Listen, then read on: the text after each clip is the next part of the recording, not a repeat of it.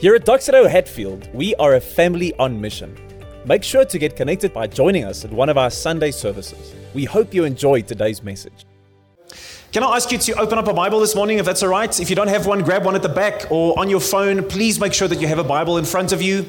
And we are in the book of Acts. You can turn to the New Testament, the second half of your Bible, the book of Acts, chapter 8, verse 26. Chapter 8, verse 26. So we're in a series that we're calling Those Jesus People as we continue to preach through the book of Acts. And the book of Acts tells the story of the early church.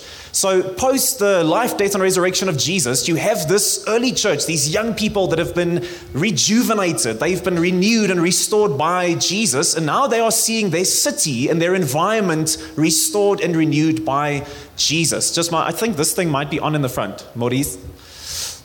I think one of the, uh, these guys might be on because I'm feeding like crazy. Is that all right? Just help me with that for a second. Book of Acts. So, what we see on the December 5th, when we end the series, is Acts 11 26 says the following The disciples, the Jesus followers, they were first called Christians in Antioch. So, for the first time ever in the history of the human race, these Jesus followers were not known as Galileans or they were not known as followers of the way. They became known as Christians, people all about Christ. So Beyonce has the BeyHive, and Justin Bieber has the Beliebers, and Jesus people had Jesus. Here we see a church that was not known for its devotion to politics or holy wars or its opposition to things anti gay or anti science or whatever. They were primarily known for one thing their devotion to a person, Jesus. His truth, His life, His grace, they were known for their obsession with this man. And I want to say that is exactly what South Africa needs. This is what our country and our city needs a people known for its saturatedness with this person, Jesus, with his love, his truth, his grace, his way of living and thinking. Those Jesus people. And we've been looking at some of their characteristics that they are a people of life, of service, of power, a whole bunch of things. And today we want to see that they are a people of good news, a people of good news. Now, this passage, as we get to Acts chapter 8, very famous. Philip, that we met last week, he has this interaction with a man from North Africa, Philip and the Ethiopian eunuch, this very famous passage of scripture. And usually we speak about it in the context of evangelism, sharing your faith with friends and neighbors and colleagues. But I'm going to sidestep that for today. Because the reason is next year, 2022, the whole Doxa Deo global family is going to have a focus on faith, seeing that people meet Jesus. What is the good news? How do I share the good news? How do I live a good news? How do I work it into my actual way of living? So, we're going to spend a ton of time on that next year. And so, instead, this morning, I want us to look at the, the person who needs the good news the most in your life. Do you know who that is? The guy in your seat this morning. Yes, I believe that many people in our city are in need of the good news who do not yet know Jesus and the life that comes from him. My life was radically changed, not by religion, but by Jesus in the church. But the person who most needs the gospel, the good news today, is me. Friends, the good news, the gospel is not something that I believed once about some dead guy or something like that, and now I just try and be a good person. You know, Norm Macdonald, he's a famous comedian. But unfortunately, a couple of weeks ago, he passed away after a long battle with cancer. And once, when he was asked about religion, he said the following He said, You know, my pastor, he's just a pleasant guy. But his sermons are always like how to be a nice person or some such nonsense. Isn't that tragic? That's how most people perceive Christianity. It's about this Jesus guy, and then you try really hard to be a good person and you don't experience joy. You don't experience you know life to the full. You don't feel free. You feel oppressed. You feel drained. Like trying to be a good person is really hard work. And i want to show us today that the good news the gospel is not the abcs of the faith. You believe this stuff and then you move on to the real good stuff. The real you know the meat of the faith. There is nothing greater than the gospel you don't move past the good news of the gospel, you just go deeper into the good news of the gospel. Amen? Every single year, every weekday, month, year, decade of your life, we need to move deeper into massage the good news like oil into the, the, the, you know, the muscle tissue of your faith. That's how we become a people of good news. And if you're not a Christian this morning, you are going to see what the key of Christian living is all about. Amen. A people of good news. Let's read together. Acts 8 26. It says, An angel of the Lord spoke to Philip Get up and go south to the road that goes down from Jerusalem to Gaza. It's the desert road. And so he got up and he went. And there was an Ethiopian man, a eunuch, and a high official of Candace, queen of the Ethiopians, who was in charge of her entire treasury. He had come to worship in Jerusalem, and he was sitting in his chariot on his way home, reading the prophet Isaiah aloud. The Spirit told Philip, Go and join the chariot. And when Philip ran up to it, he heard him reading the prophet Isaiah and said, Do you understand what you are reading? Well, how can I? He said, unless someone guides me. So he invited Philip to come up and sit with him. And now the scripture passage that he was reading was this He was like a sheep led to the slaughter. And as a lamb is silent before its shearer, so he does not open his mouth. In his humiliation, justice is denied him. Who will describe his generation? For his life is taken from the earth.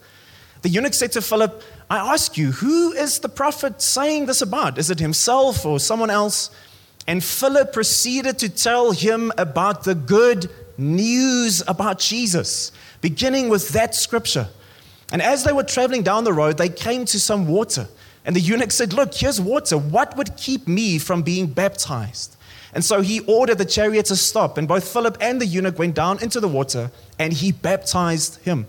And when they came up out of the water, the Spirit of the Lord carried Philip away. The eunuch did not see him any longer, but he went on his way rejoicing. What a passage! and I just want to show us this morning, at least, you know, Lachai is excited about that. So thank you, Lachai. I want to just put illustration this morning I want us to do something really quickly. Take your one hand and grab your forearm, like this. Now, I'm going to ask us to squeeze your forearm for five seconds. I'm going to count us down in a second as hard as you can. Can we do that? So, three, two, one, squeeze. Come on. Five, four, three, two, one. Uh, okay, you can relax. Some of you guys are like, that's the most exercise I got this whole week. So, why did you do that to me? Why am, I, why am I asking us to do that? Because here's the strange thing science tells us that your grip strength is one of the best indicators of your general health. Did you know that? So there's a study over four years of 140,000 people in 17 countries that showed for every five kilogram decrease in your grip strength, you have an almost 20% increase in all of your health risk factors. So, in other words, as strange as it sounds, people who have a strong grip have a strong grip on their health, right? Here's what I want us to see this morning in this passage people who have a continually developing strong grip on the good news of the gospel are people whose faith go from strength to strength to strength even in the difficult times even when I'm struggling, even when it's depression, when there's cancer in my family, even when the economy is falling apart and it's tomorrow, you know, we decide where the country's going, all that stuff. No, it's the people who have a strength of grip on the gospel. Every day of my life that's developing, I will flourish in my faith. And you beg me this morning, Joe, tell me how do I develop that strength? I'm just working the crowd a little bit, right? So, how do I develop that strength? And here is the secret formula that we've never spoken about in Hatfield it's the Word of God, it's the Spirit of God, and it's the people of God. And you say, like, Joe, that's always what we say. And I say, that's right, because it's the truth. It's not moving past those things, it's moving deeper into those things. So, point number one, let me show you from the passage. Arrange your life according to those three things. Arrange your life according to the Word of God, the Spirit of God, and the people of God. And first up, it looks like this Arrange your life so that the Spirit of God transforms your thinking. Arrange your life so that the Spirit of God transforms your thinking. Get with me in the Bible in verse 26. Highlight this. It says, The angel of the Lord spoke to Philip And then verse 29, it says, The Spirit told Philip, Go and join the chariot. So, do you see that from the very beginning, the Holy Spirit is the one that's directing, that's intervening, that's pointing toward? We often think you read the book of Acts, you're like, Joe, but those people, they were like different and holy and like it's a long time ago. They're not like me. Friends, Philip was like you. He would never do this on his own. Never. It was the Holy Spirit that had to nudge him and say, Listen, go down to that road and go and meet up with that man. And now he's like, you know, he comes up next to this chariot. He's like, Hey, you know, do you understand what you're reading there, my friend? And he's like, No, I don't actually. Can you help me with this? Philip was an introvert, friends. To mingle was intimidating to Philip as well. So, what do we see every single time that the, that the Holy Spirit wanted someone in the book of Acts? You'll see this all over the book of Acts. In Acts chapter 10, when we get to it now, you're going to see the same again. When God wanted someone to break through their old way of thinking, for instance, culturally, reach out to someone who's not like you. When Philip now has to reach out to a man from North Africa as a Jewish man. When later Peter has to reach out to a Gentile man in Cornelius, the Holy Spirit has to basically beat them over the head to get them to do it. Why? Because their thinking is still stuck in old ways. Who's in, who's out, who's up, who's down? Who are the people of superiority and inferiority? Your thinking can still be stuck in old ways, and you will live in those old ways. Amen? He's involved everywhere. So, in other words, who is the one who produces this life change season in and season out? It wasn't Philip. It wasn't the Ethiopian. It is the Holy Spirit. It's the Spirit of God who comes to renew and strengthen and change us from the inside out. He is the one who comes to transform our thinking that we have about who I am and my worth and my, my struggles and my background and my future and how I think about money and sex and power and status. He comes to shape those things from the inside into the picture that God has over your life. And that, friends, is the ceiling of your faith. Do I think in the same vein that God thinks about me and those around me? Because if I'm still stuck, if the tape that plays in my mind, if the narrative that I live according to, if the, if the thoughts that you most nurture in your heart, if it's focused on your sin from the past, if it's focused on how inferior you feel, or how unqualified you feel, if it maybe focuses on how, how strong you feel you are compared to other people, how superior you are, or your culture, how much better it is than other people, if it's focused on the fact that politics will make or break our country and that is your focus, then that is where you will live. Because the quality of our thinking determines the quality of our living. The direction of your thinking will determine the direction of your life. And the Holy Spirit says, I want to come and transform, renew, Romans 12 to renew your thinking to match up with God's thinking. So, here's my action item for you. Very, very practical this morning. You're going to laugh at me. So many things we could say about the Spirit, but I want to challenge you with this. Are you listening to music that speaks to your soul and reminds you of the good news of Jesus? Friends, I am stoked for a bit of Metallica in the gym. I will tell you that. But I know that I know that there are moments in my day that I need to hear the good news spoken over my soul once again. I need to hear it when I'm getting ready for my day, when I'm in the car with my kids. I want to listen to something that's not superficial and that's, you know, shallow. Oh, Jesus, you good and life is good. No, I want to hear the good news spoken over my heart again because my mind is so occupied, it's so filled with the world's narrative and the people's narrative and the city's narrative and what success and status is all about. I need to have that thought interrupted with truth. So, Google, go onto Apple Music or, or go onto any of the platforms and go and search Doxa Deo Hatfield. You will find a playlist that has depth of character for your soul. What are you listening to? Is it reminding you? Is it allowing the Holy Spirit to come and transform your thinking to match up with God's reality? And secondly, what do we see here? Philip is not a he's not a hero, friends. He's not a great man. He simply obeys what he hears the Spirit saying.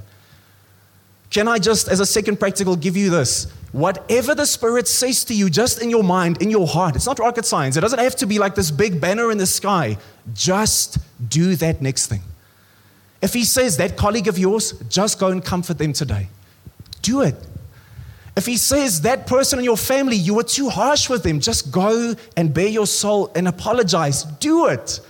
If there's a moment where you can be spectacularly generous in response to Jesus with your money, do it. Because what we see here is the more I obey the Holy Spirit in the small things, the better I begin hearing the Spirit in the big things.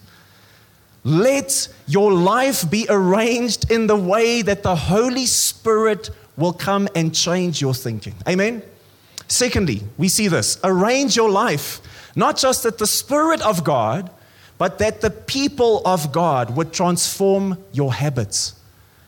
Not just the Holy Spirit, the Spirit of God transforming your thinking, but the people of God transforming your habits. The two questions that the Ethiopian asks, I think it gives us the context for where life transformation takes place. What's his first question? Verse 31, highlight this. He says, How can I know what this passage is about unless someone what? Guides me. Unless someone guides me. And the second question was this look, here's water. What would keep me from being baptized? He asks. Now, that first question is shocking if you understand something about who this man is. So, who's this man? First up, it says that he was the treasurer of the whole of the Ethiopian empire at that time. Friends, that's massive. This guy is the CFO, he is the cabinet minister, he is right at the top of the pile. He is a man of ultra high status. Secondly, it says he can read. Just thinking, like, okay, that's not a thing. In that time, do you know how few people could read? This man was incredibly privileged. He was a man of intellectual and academic prowess. And thirdly, what does it say about this man? He owned an Isaiah scroll. Friends, there was no U YouVersion on your phone. There was no library or a bunch of books that you lugged around. To have a scroll like this, you had to be incredibly rich. So here's a man who's intellectually and academically astute. He's powerful and he's a man of high status. That's who this man is. And now imagine the first question. So now Philip comes up next to his chariot here and he's like, Hey, my mate, do you understand what you're reading? Right? And what does he not say? Which I think will be the logical thing for a man like him to say. You know what? No, I don't understand it. I, I, I imagine him like with a Joburg accent for whatever reason. But it's like, no, my bro, I don't understand right now, but I will understand. You know, I didn't get into the place that I am in life by listening to people like you who don't even have a chariot of your own. So, you know what? I don't get it now, but I will get it. I don't need your help. That's not what he says. What does he say? He admits his need for assistance. He says, No, actually, I don't know. Are you willing to step into my sphere and bring assistance to my life? He says, I need someone. Friends, we would never have heard of this moment or this person in history if he was not willing to invite people into his life. He's vulnerable. He admits, I don't know what's going on here he opens himself up to a new moment of connection, of community. And it's there that something happens. Do you see that? And the second question, the same thing. Look at that. He says, Should I get baptized? He doesn't say to Philip, Listen, my bro, baptize me. He says, Should I get baptized? What is he saying? I'm asking that you would evaluate my faith, speak into my faith, come alongside my faith in other words, what? Even baptism is an expression of what? Of community. You don't baptize yourself there in the bathtub at home. You need people around you for that. So, what is it saying? It's saying, yes, the Holy Spirit is the agent of life change, the powerhouse of life change internally, but community is the context for life change. Community is the context for life change. Friends, there's a way that you can do church where you are basically isolated. You come late, like this morning, and you stick around for a couple of minutes and you get your inspiration, and then you go again. And it's just you. You don't want to, you know, be involved. I don't want to serve somewhere. I don't want to commit myself to a community group. I don't want to make a new, maybe set of friends that will now, maybe some of them are a couple of steps further than I am in faith, and I can genuinely bare my heart and my soul with them. I can share my doubts and my struggles with them. I can be inspired by them. I can learn what it means to minister and to teach and to walk this road, and I can do the same for them. I don't want that. I just want me and Jesus. Just the two of us, just my coffee and my devotional, and we are well on our way. Can I just speak on behalf of the men this morning? That's exactly how we are. Men like competence. Isn't that true? We like competency in other men.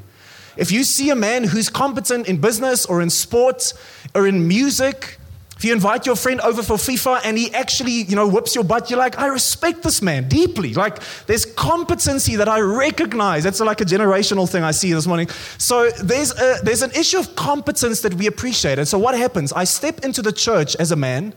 Jesus is drawing me to faith, and I feel stupid.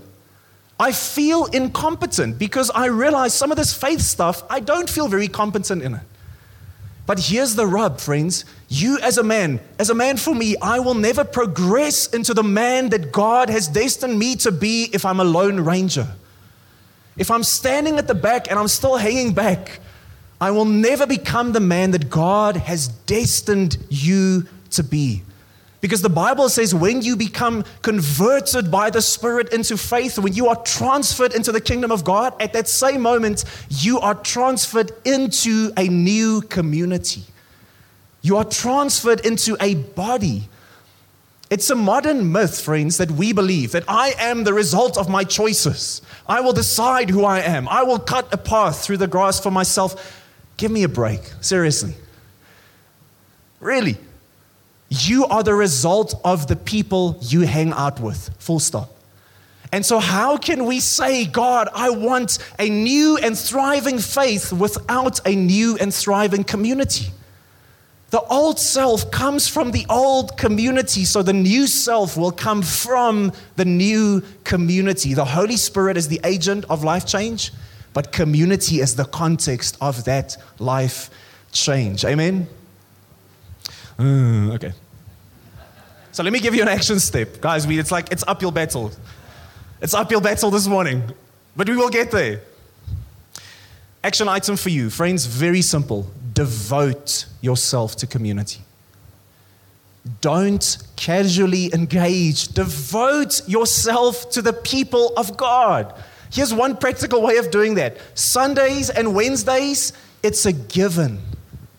The people that I most deeply respect in the Christian faith, businessmen, teachers, people that don't work for the church, they are people who without fail say, on a Sunday, I'm with the people of God. On a Wednesday in community group, I'm with the people of God, unless something genuinely harrowing happens in my life. And guess what? Feeling a bit tired at the end of a Wednesday is not one of those things. That's how I have felt for the last 12 years before community group. Realizing you need to wash your hair Thursday morning, that's not a harrowing situation, friends. Now, I need to say the people of God is a priority for me. I don't wait until I find value in them and then I commit. I commit, and the value comes from that. And secondly, friends, this is so crucial. Does someone in this church genuinely know you? Does someone in this church genuinely know you? Do they celebrate you in the moments where you are thriving? And do they strengthen you in the moments that you are genuinely struggling and low? Does someone in this church know you? I speak to myself this morning because that can change today. Pick up the phone, men. WhatsApp is a thing in 2021. Mark Zuckerberg's not going to read your messages. You can send someone a message and say, Hey, coffee, my place this week. I want to make a change. I want to arrange my life that the people of God would transform my habits. And lastly, not just the Spirit of God and the people of God, but arrange your life so that the Word of God would transform your desires that the word of God would transform your desires. We see in this passage that the eunuch is reading from Isaiah 53, verse 7 to 8. That's in the Old Testament. And just when Philip joins him, that's what he's reading. So, in this climactic moment of this man's life, he is going through this incredible moment of transformation. And I don't think we understand this moment until we understand some of the background of this man's life and where some of you guys find yourself this morning. Who is this man? Firstly, we've already said he's powerful, he's a man of high status, and he's wealthy. But secondly, it says he's a eunuch. What does that mean? Friends, in their culture, some of you are smiling because you think, how am I going to explain this? In their culture, the men, the royal men of all these different, you know, royal houses, they would not trust common people who came through the ranks. They would not trust them with the royal females. So you would never rise through the ranks to where this guy came unless you were castrated. Your manhood has been removed. So that you can be, you can laugh, it's funny, if, it's a kind of a joke. Um, not really, but I can see on your face. Um, you would not get to that position unless that has been done to you. And friends, uh, you shouldn't be shocked by this because we operate exactly the same today. In Gauteng, you do not get to the top of the pile unless you are willing to sacrifice the things that are dear to you. You don't get to the, the top of your sector or your business or your field unless you are willing to get rid of relationships, your marriage, your family, the people close to you. If you're not willing to get rid of your faith and spiritual commitments, if you're not willing to get rid of your emotional health, we sacrifice to get to the top. And that's exactly what he did. He paid a massive price to be where he is. And thirdly, what's the third thing we realize about this guy? He's not happy. He is spiritually, emotionally, existentially, he's empty. How do we know that? Well, where does it say he comes from? From Ethiopia. Friends, according to the Jewish people, Ethiopia was like the end of the world. Your ship would fall off the edge of the world at Ethiopia. It's like hundreds of miles away. So this guy comes basically from the ends of the earth. And what does it say in verse 27? It says, He had come to Jerusalem to what? To worship in the temple and now he was sitting in his chariot on his way home. So think about this. Think about him telling all of the people in his sphere, guys, I'm going to take off a couple of months from work. I'm going to go on this very treacherous and long journey, and I'm going to go and worship in the temple in Jerusalem.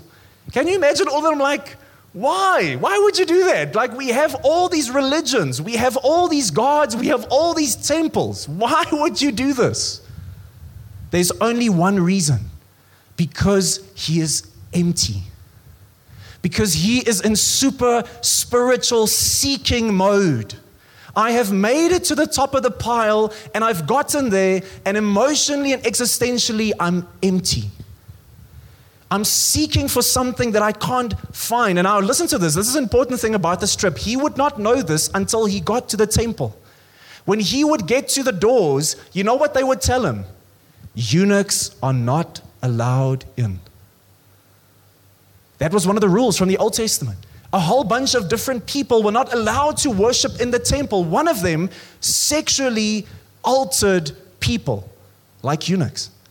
So imagine this. Here's a high powered, high status, wise, intellectual man who is in a spiritual seeking mode. He's empty on the inside. He goes on this long journey and he gets to the temple and they say, You, your kind, not allowed. Can you imagine the rejection as this man is going back on this journey? Can you imagine how distraught he is, how confused he is? And what is he doing? So now he's searching in the scroll of Isaiah. He's trying to find answers. And we know from what he's reading that he's kind of in the 50s in Isaiah. So his, he, you know, his eyes, they definitely land upon this passage Isaiah 56, verse 3. And this must have hit him like a ton of bricks. It says, The eunuch should not say, Look, I'm a dried up tree, I have no fruit. For the Lord says this the eunuch who keeps my Sabbath, who chooses what pleases me, who holds firm to my covenant, I will give them in my house a name better than sons and daughters. I will give each of them an everlasting name that will never be cut off. Can you imagine that? He, he's like, What? How is that possible? How can you have an everlasting name? How can you have descendants like that? Because Friends, he lived in a time where descendants were everything. Having sons and daughters who take your name forward, that was of ultimate value. And so then he comes to Isaiah 53, verse 4, that says this Yet he himself bore our sickness. He carried our pains. Verse 5 He was pierced because of our rebellion, He was crushed because of our iniquities. Punishment for our peace was on Him, and we are healed by His wounds. And then when Philip joins him, it says he's reading this He was led like a sheep to the slaughter. And as a lamb that's silent before its shearer, he does not open his mouth. In his humiliation, justice was denied him. Who will describe his generation? And he sees who is this figure who willingly becomes a eunuch, who is cut off from the life of the living, who has no descendants, who willingly allows himself to experience injustice for me who is willing to be cut off from the life of the living for me. He's like, Who is this figure? And then Philip comes up next to him and he says, I know who that is. Who is he speaking about? He's not speaking about a great prophet or a great teacher or a great man or the founder of another religion. He says, This is God who steps into human affairs in history, in tangible expression. And in the person of Jesus, God comes to substitute himself for me and for you. And in that moment, when that struck him at the very core of his being, that for me, that God would step in and give of himself, transformation came. This man's life was never the same again. Maybe Philip told them, listen, you know what sin is? Sin is when man substitutes himself for God. I stand at the middle of the universe. It's my rules and my morality and my way. I'm the captain of my soul. But you know what redemption is? You know what grace is? What love is? It's when God in Jesus substitutes himself for us. And he says, What you fully deserved, I can put myself in that place. I go to the cross, I defeat death and brokenness and sin. I am cut off from the life of the living so that you would have life to the full. I become unclean, Jesus says, so that you would be cleansed in the presence of God forever. So that no one in the kingdom would ever say, You're kind, not welcome. No, Jesus says, He's mine. She's mine. And when that, the self sacrificing substitution of God for love, when that hit this status high, wealthy, accomplished man, he melts on the inside. And he says, Here's water. Can I be baptized? You know, friends, in closing, there's a guy called John Miltimore he writes for Time magazine. And he says, speaking about movies, he says, you know, our culture has changed in a great many ways since I was a youngster. But in some ways, the movies have not. He says the most powerful idea in cinema remains the same. What is it? Self sacrifice. And listen to this. He says, but it would be a mistake to overlook just how Christian this idea is. Miltimore says you can look at all these hundreds of movies Saving Private Ryan, How to Train Your Dragon 2, Beauty and the Beast, Inside Out, Guardians of the Galaxy Volume 2, Star Wars Rogue One, Terminator 2, Logan, Hodor and Game of Thrones, Frozen, Stranger Things, on and on. And what's the common theme? In fact, the two biggest franchises of the last 10 years by sheer numbers the Marvel Cinematic Universe as it culminates in Endgame, and the Harry Potter series, the two biggest franchises in terms of numbers. Where do both of them climax in their story? Self sacrifice. And we sit in the cinema and we are struck, we are brought to tears, and we think this is too much for me to handle in this moment. And we are struck by someone who self sacrifices and it's not even for us. So imagine the moment that you realize how deeply lost you feel. Friends, the reason that more people are not in spiritual seeking mode like the Ethiopian eunuch is because we still believe the lie, many of us, that if I can just get to the top of the pile, if I can just get to the top of my, you know, of my of my company, of my of my empire, if I can just marry that person, if I can just move into that neighborhood, if I can just go overseas, if I can just make enough money, then I will have that peace, that you know, that fulfillment. But he shows us what's happened over and over again. Those who have truly, the lucky few who have made it to the top of the pile, they say emotionally there's nothing there. And imagine if you're in that place at the genuinely end of your rope as a man, and you see not a fairy tale, but you see a God who steps into human affairs, who's on a cross, and with tears in your eyes, you say, Are you dying for me? And he says, Yes, for you. Friends, it's the depth of that it says, starting with that passage, Philip points him to Jesus. It's the depth of that understanding day in, day out that will, that will determine the depth of my faith. You know, one of the, one of the greatest theologians of the last hundred years, Karl Barth, he's a German, he once went to America and all these people, are, they kind of fluffing around him like, oh, he's a celebrity, he's this great academic and whatever. And someone asks him, hoping for this deep answer, what is the most profound truth in the Christian faith? Sticks this mic in his face. And with tongue in cheek, he says this Jesus loves me, this I know, for the Bible tells me so. You never go further than the gospel. You only go deeper into the self substituting sacrifice of a God for love. Friends, the Word of God, can I just leave you with this? If you and me, if we are not reading the Bible every day of our lives, and can I just encourage you with this? Don't read the Bible, men to primarily firstly see what you can do for God. Read the Bible every day before you go to work to once again see what God has done in Jesus for you. Don't primarily read for information, read for revelation and let it melt your soul once again. We will become a people of good news when we structure, arrange our lives, that the Holy Spirit would transform our thinking. When we structure our lives so that the people of God would come and transform our habits. And when we structure our lives, that the Word of God would come and transform our desires, our affections. The strength of the grip that you have on the gospel will be the strength of your faith, season in, season out. Amen. Maybe the worship team can join me. And let's stand together as we just pray.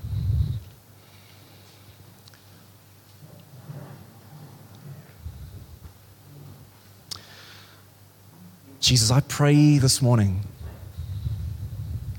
that we would not be known as people of good morals, primarily just people of Sunday habits,